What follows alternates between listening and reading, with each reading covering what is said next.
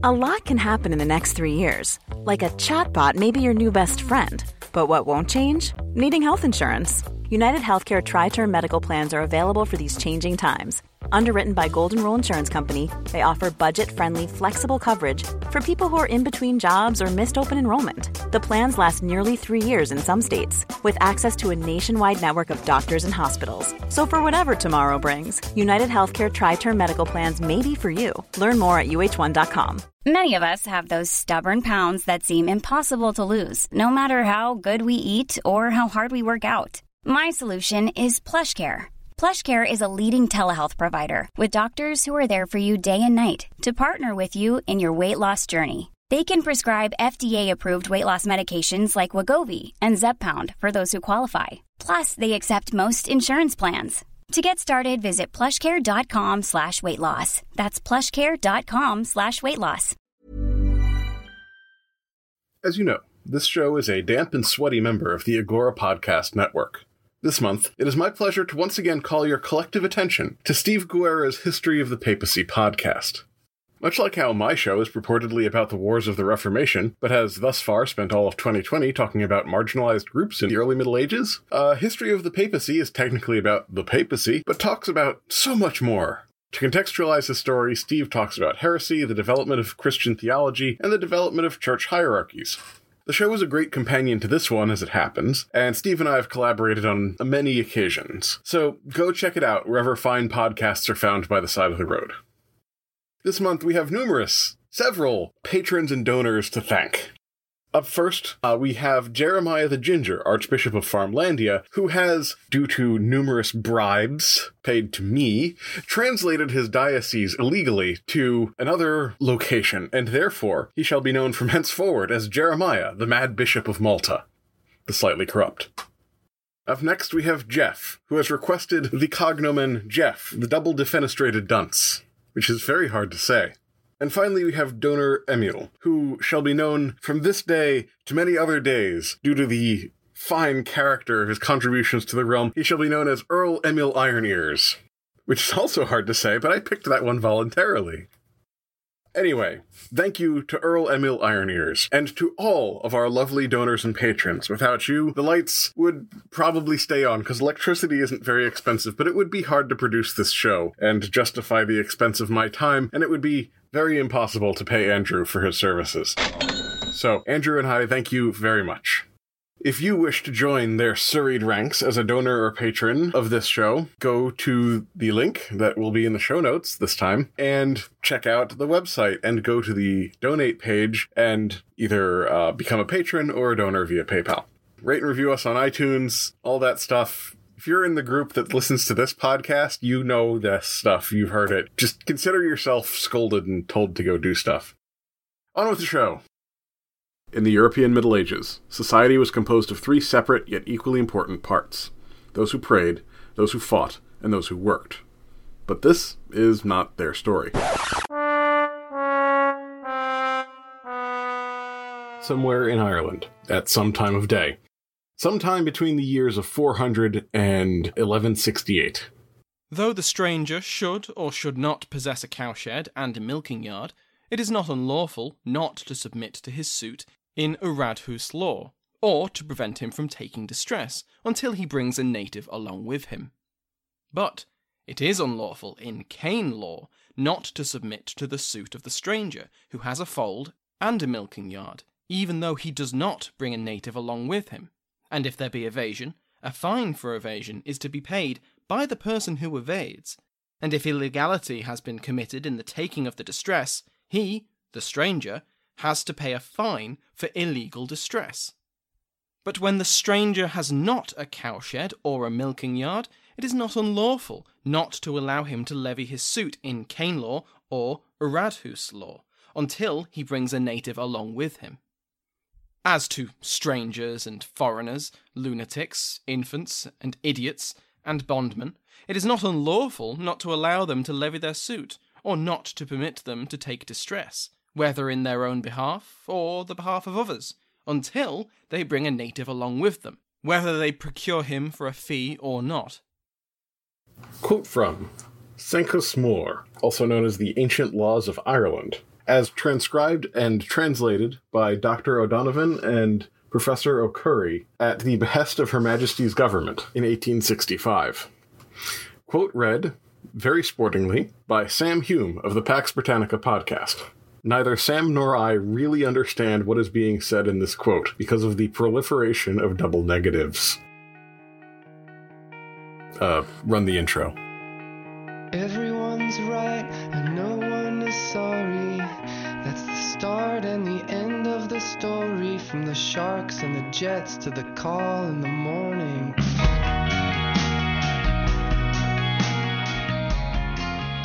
Greetings. My name is Benjamin Jacobs, your host as we move towards Wittenberg and Westphalia, the wars of the Reformation. This is episode 68, a short discussion of the law as a source.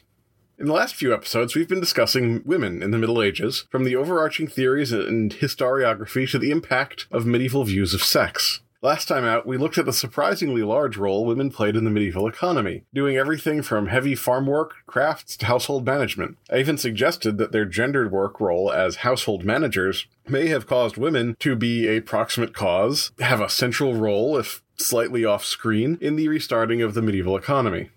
Today, however, is going to be a brief digression into the value of legal documents as a source, pretty much like the title said. This will set us up nicely for the next episode, where we will begin to discuss the status of women in early medieval legal codes. But basically, I ended up writing this episode, and more than half the length ended up being devoted to this methodological discussion. And I knew that the rest of the episode was going to be like three times that, if not more. So I decided to make this a nice short episode with a tight, nice focus on this one thing, and then we can go back to just rambling next time. This isn't rambling. Now, I've mentioned law codes, charters, and other legal documents many times in this show.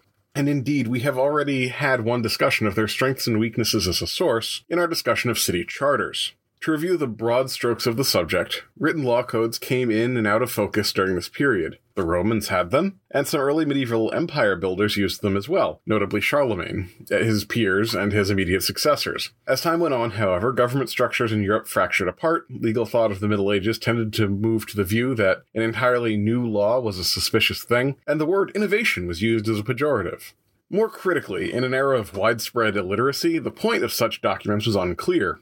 Indeed, it may have been church institutions that began to demand written legal documents to underscore their land claims, and they certainly began producing a, a library worth of forgeries. These were highly effective, and so the use of writ- the written word returns to the historical record starting around the years 900 to 1000 or so, which incidentally is purportedly the time period we're taking this break to talk about. The issue we need to address today is how much faith we should place in legal documents as source of evidence. If Charlemagne issued a law banning the existence of inflated party balloons, just to use a ridiculous example, would that tell us that no one used party balloons? Or would it actually indicate that somehow people had access to both plastic, paint printed dyes, and uh, elemental helium in the 7th century? Before I get into it, some credit where credit is due. None of this methodological difficulty is new information to me, but I do need to call out a source that was particularly helpful in clarifying the scale of this issue in modern historiography. Dr. Alice Rio's Slavery After Rome, 500 to 1000, is obviously not on topic in terms of women in the Middle Ages. I am trying to read ahead. But this has a very, very insightful discussion of the value of legal codes in terms of the discussions of marginalized populations in general. It was so insightful that it made me realize I needed to include a fuller discussion of the subject in the of the law in history before devoting at least one episode to talking about how the law saw women. Now then, let's get to it. Legal codes have long been seen as a treasure trove of information for historians attempting to record how medieval society worked. This is because the ambition of a legal code is almost always more pervasive than what you get in the literary evidence of the time. While all sources only write down what they think is important, chroniclers often have a very narrow scope for what they think is important, which tends to relate to things like glorifying a patron, conveying something that they think is a basic truth of reality, or even just whatever seems like interesting news to a bunch of bookish men locked up together for the rest of their lives in a stone abbey in the middle of nowhere. Ducks get featured. Law codes go much further. While there are exceptions, law codes are usually attempting to lay down, broadly, the correct outcome of any interaction between two or more people in which something happens that damages to society in general. In doing this, they ideally want to take into account what happened and the circumstances of that event. Since society is infinitely complex, no single code really covers all eventualities, but most make a decent attempt. In modern times, in developed countries, laws are supposed to apply equally regardless of who is involved, though exceptions are made for children and related categories. Also, due to cheap printing and effectively free online storage, legislatures feel no need to limit the length or verbosity of their work, though the fact that no one reads them anymore means that the codes of today are simultaneously long on detail while terse on prose. Social class in pre modern societies was much more multifaceted, and so law codes contain rules that lay out different kinds of interactions between different kinds of people in different social classes, and how those interactions should be governed as a result educated people also read these codes, so the creator of the code also generally wanted to stamp the code with their ideology and, you might say, their brand. On the other hand, materials were limited, and so there were a lot of creative attempts to cram as many possible permutations of a legal decision into as small a space as possible, while leaving room at the beginning for a nice preamble about God and stuff. Now, the law codes to be discussed in the next episode will vary greatly by their contexts, both in terms of time and place, and laying out at least the broad strokes of these is probably important. I say this not only so we will understand the context next time, but because the context will also help us understand some of the serious methodological issues historians have with legal codes. The first codes we need to address are those of the late Roman Empire. Notably, the codes of Theodosius and Justinian were available in some places in the Middle Ages and were initially influential, before fading in influence for a few centuries. The Code of Justinian would eventually make a comeback and become extremely influential in late medieval, early modern, and even modern legal systems, and it's regarded by modern historians and legal scholars as a great achievement. Meanwhile, the Code of Theodosius is seen as a somewhat hard to read and sloppy entry into the legal genre. Ironically, it seems that the breakdown in communications between the Eastern Roman Empire and the early Middle Ages meant that it was the earlier Theodosian Code that made it most reliably into Western libraries. As a result, many early medieval legal codes mine the Theodosian Code for precedent, while ignoring the Justinian Code, which they probably didn't know existed. The next set of codes were those in the Germanic kingdoms. For example, the law codes put out by the Lombards in Italy, the Visigoths in Spain, the Merovingian Franks, or the various Anglo Saxon dynasties in England. These are always interesting because of the mix of traditional Germanic ideas with the fact that the, they were actually being written down by and under the encouragement of clerics who tried to slip the odd Christian gloss over things. An outlier from this group, and so important as to deserve their own paragraph, are the legal pronouncements made by Charlemagne and those he influenced. Charlemagne actually didn't necessarily write one law code, but put out a steady stream of laws called capitularies all through his reign. We've discussed this in earlier episodes. Early on, they tended to touch on a variety of subjects, and towards the end, they served more to correct or update individual earlier laws. This concept was imitated by several English kings, but was of course more relevant to Charlemagne's immediate successors. By the time of Charles the Bald, the last person who we could really say ruled a unified Carolingian empire, there was a need to compile things into a law code again, and what he came out with was in many ways more conservative than the straight up declarations of his ancestor. Charles, instead of making these declarations from on high, attempted to present his laws as simply synthesizing existing law and not trying to stir things up too much. At the same time, his codes also tried to be more comprehensive, which showed the influence of the Roman codes. Of course, everyone kind of saw him as useless. He died of the fatal illness of invading Italy while Frankish, got deposed and stuffed in a barrel. It's very unclear whether anyone ever followed his laws, which is an important point we will come back to. An outlier worth mentioning, but much less influential, at least in terms of population size, are the legal codes of Ireland. These are an interesting counterpoint to the European codes, since Ireland was never Romanized, was not Germanic, but was influenced, at least at a distance, by the Latin Church. These codes, I don't know if you can even call them codes, these sort of compilations of Brehon law were created in the context of a highly decentralized legal system entirely reliant on oral tradition this concept of oral tradition was fine for the original power structures of Ireland, but once the church arrived, there was a need for property to be managed past the lifetime of any single individual. So these clerics occasionally made the effort to try and write down what they understood of the traditional legal system. This is a fascinating look into the very unique clan and family structures of Ireland, including a very unique but fully formed concept of property and social relations. Sadly, we don't have a ton of time to go into the specifics of Brehon law, which is what we call the traditional Irish laws, uh, but we will come back to it a little bit in a, later in the episode. After Charles the Bald, we don't really get much in the way of legal codes until the 900 to 1000 time period, which I will get back to in a second. What we do find occasionally are the wills of wealthy nobles. Usually, these documents involved some sort of donation to a religious institution, and as a result, that institution preserved the will. We also sometimes find the record of religious institutions' legal decisions vis a vis their tenants and properties over whom they had legal jurisdiction to make judgments. These documents help tell us much about how laws were actually being implemented. Finally, we have the flourishing of charters, guild regulations, canon law, and eventually even new legal codes put out across Western and Central Europe starting in the 900 to 1000 era.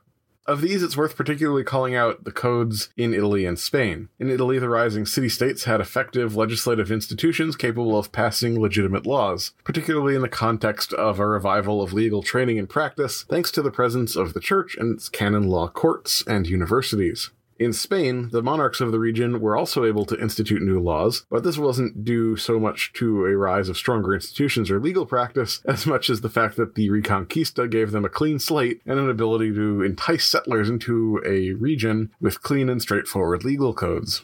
A somewhat similar process happened in England after the Norman conquest. Okay, so now that we've talked about some of the positives of law codes and the wider context of these law codes, let's talk about the issues. I think the biggest thing to bring up is going to require us to think back to what we know about the narrative arc of Charlemagne and his empire. Early on, he was powerful and confident. He ordered his nobles to learn to read so that they could help administer his empire, and then he started pumping out all these laws. Part of the reason that he was strong and confident was his large infantry based army. More than one historian, however, has noted that these laws seem increasingly weak over the course of his reign.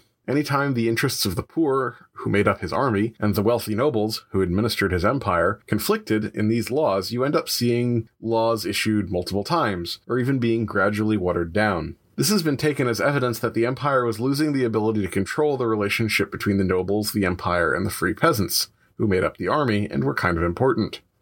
Over the course of the subsequent generations, it became clear that the empire could not restrain the nobles, who proceeded to take public power for their private use and ultimately fragmented the empire. All of this is to say, just because someone passes a law, it doesn't mean that that law is how society really works. For most of the early Middle Ages, we have no idea what kind of follow through there was on some of these legal codes. The one thing we can say with certainty is that if even Charlemagne himself never learned to read, what chance is there that anyone outside the clergy and the very wealthiest nobles would have been able to read a legal code? And since it would be centuries before every village had a priest at all, let alone a literate one, the access of most peasants to written culture was probably very minimal until the end of our period. Not coincidentally, this is when we start seeing law codes and charters popping up left, right, and center. Many historians now see law codes as entirely aspirational or even as a kind of propaganda or a keeping up with the Joneses kind of thing. Think about it like this You're a newly Christian king somewhere in Northern Europe. You're feeling powerful and awesome. Your priest comes to you and says, My lord, your power is truly supreme, but what are you going to do with it? After making some kind of lewd joke about eating a leg of ham and kissing lots of pretty ladies, at which the priest might politely smile, the polite priest might suggest that you might do something good for your people that will endure after you have gone on to what will definitely be heaven. Thinking about the last village you razed to the ground, you shift uncomfortably in your seat and ask if he has any suggestions. After going through a bunch of things about giving land to the church or feeding the poor, he mentions making some laws. You ask about the laws, and he says, Sure. Why, the King Theodosius of Greece made a whole book full of laws that have endured for centuries. For thousands of miles, people know he was a good king. Not only that, but Tom, your rival in the next kingdom over, I hear he has a law code too now. And so you set the priests to work working on a new law code for you. You occasionally duck in to give some advice, and you go back to your leg of ham. The priests have a lot to gain in this scenario, of course. Beyond the fact that churches in general are just big fans of rules, the church as an institution needed a way to ensure that their resources would be available past the lifetimes of any individual. On the other hand, certainly some of the kings responsible for creating law codes were personally invested in the idea. Alfred springs to mind, and obviously Charlemagne. But be that as it may, the actual social impact of such a law code could definitely be more limited than modern law codes. I mean, that just goes without saying. And the real point of making these codes was as much about the perceptions held amongst the king's most educated contemporaries and posterity as it was on ordering the kingdom. Is there any way to determine how much these codes tell us about how a society worked? Well, if you had a second set of documents that record instances where people interact with legal institutions, that would tell you how effective the legal codes ended up being in terms of how they were put into practice. For instance, if you have a legal code that says everyone must must wear orange at all times, and you have a bunch of legal evidence where, you know, people are wearing fuchsia. I don't even know what fuchsia is. Anyway, you get my point. My point is that some sort of other set of legal documents that show how the laws were implemented might help us out here. As it happens, we do have some such documents, as I said earlier, in terms of wills and legal decisions from uh, lower level courts. Unfortunately, these do contain their own biases. You may have spotted it earlier if you're head of the class. The evidence we have comes mostly, though not entirely, from religious institutions, who preserved the documents because they did something that was important for them, namely preserve information about their own property. And this can really distort the picture. This is going to be a major issue in the upcoming series of episodes about slavery and unfreedom. In terms of women, the distortion is less intense. Without giving anything away for those future episodes, the church didn't have any special institutional issues in terms of how it related to women per se. It just had less to do with them in general. People don't cross the church's documentary radar unless they are giving a gift or have ended up in a church owned manor court. And while women's status does make this more rare, it does not make it entirely absent. So, a wealthy widow who is nearing the, her end may choose to give a gift to the church. And whatever the church's view is on women, the church will say thank you. And then that'll tell us something about the wider social situation of women and property rights. On the other hand, if a woman ends up in court and the church is her lord, the subsequent legal decision will tell us probably not how the church feels about her, but what the normal legal procedures might be for women who end up in a court because again, the institutional needs of the church don't really care so much about gender, they care about laws being followed in this context. So, just to sort of round this short episode out, what of the legal codes we touched on were the most impactful? Well, making definitive statements is nearly impossible, and none of the sources I consulted for these episodes were specifically des- dedicated to researching the issue, though I live in full confidence that there are volumes of research out there for anyone who wants to look into it. But to keep this simple, I'm going to just give my off the cuff, unstudied opinion on the matter based on the research I have available and what we discussed earlier about the context of legal codes in this era. I think it would be reasonable to say that at the low end of the effectiveness spectrum, we might expect to find laws written by Charles the Bald, maybe some of the laws written by the Anglo Saxon kings who didn't stay in power very long, and the Salic law of the Merovingian Franks. In all these instances, the political authority putting out these law codes was in the process of disintegration, and the general public at the time, including the aristocrats, were illiterate, and there was almost no institutional capacity to bring people like priests in to retain or disseminate the written laws.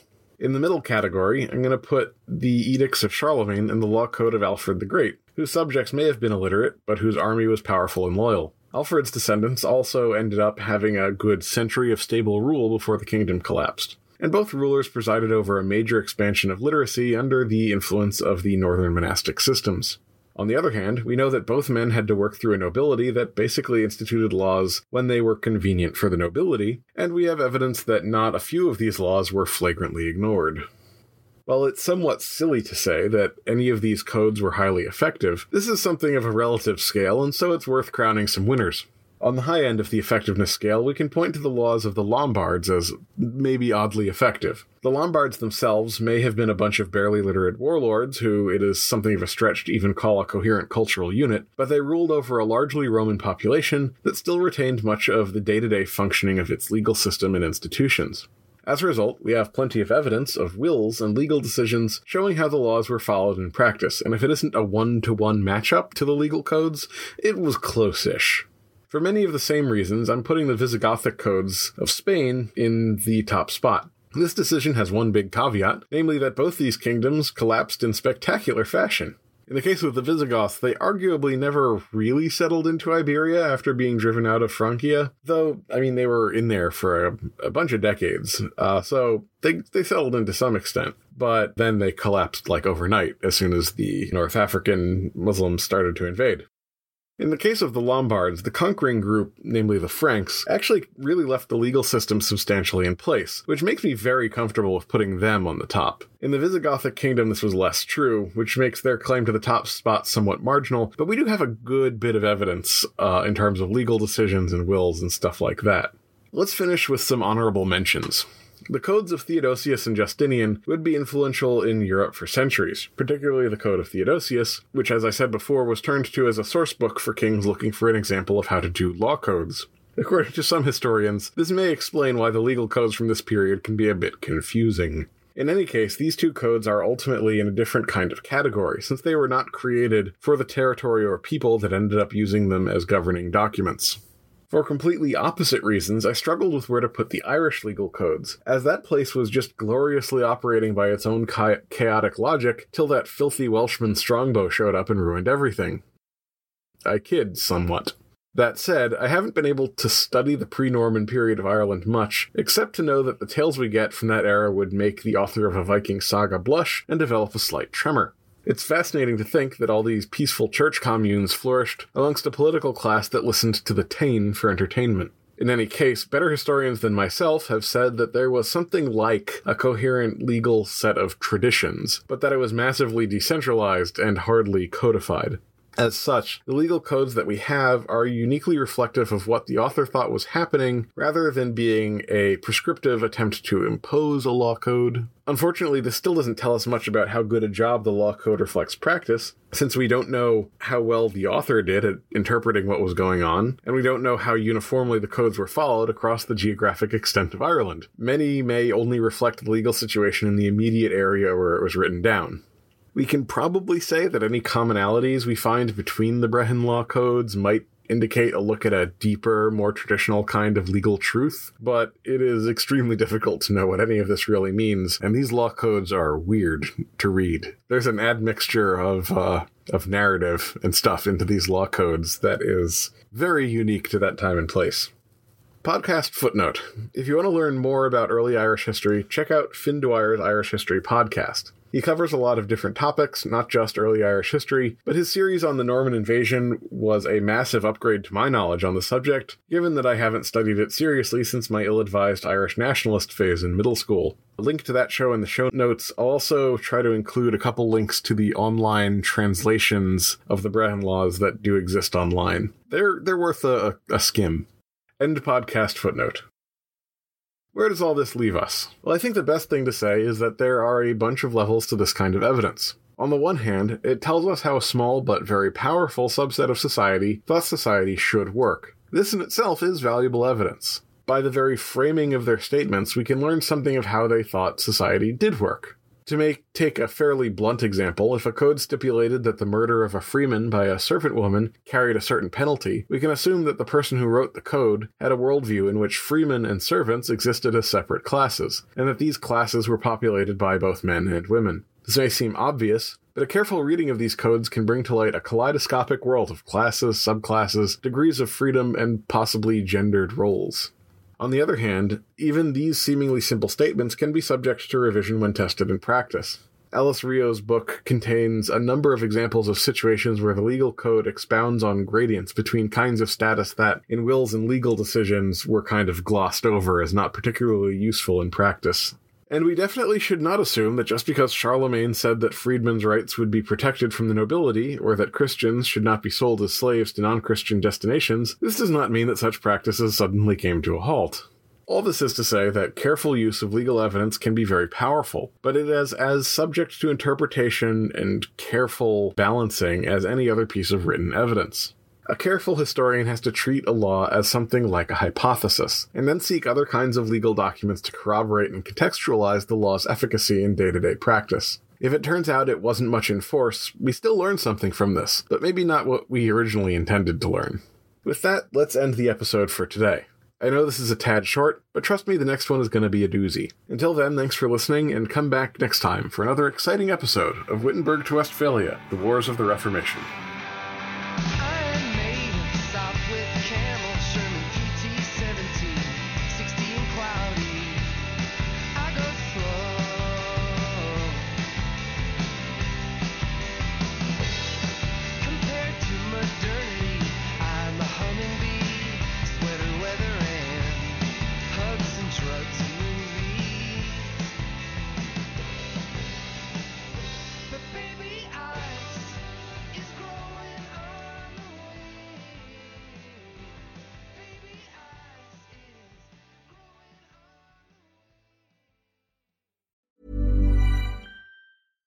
Ever catch yourself eating the same flavorless dinner three days in a row?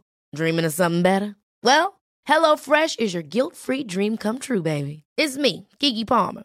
Let's wake up those taste buds with hot, juicy pecan-crusted chicken or garlic butter shrimp scampi. Mm. Hello Fresh. Stop dreaming of all the delicious possibilities and dig in at HelloFresh.com. Let's get this dinner party started. When it comes to your finances, you think you've done it all. You've saved, you've researched, and you've invested all that you can.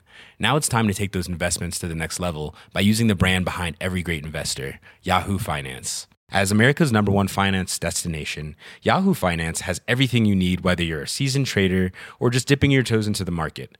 Join the millions of investors who trust Yahoo Finance to guide them on their financial journey. For comprehensive financial news and analysis, visit yahoofinance.com, the number one financial destination, yahoofinance.com.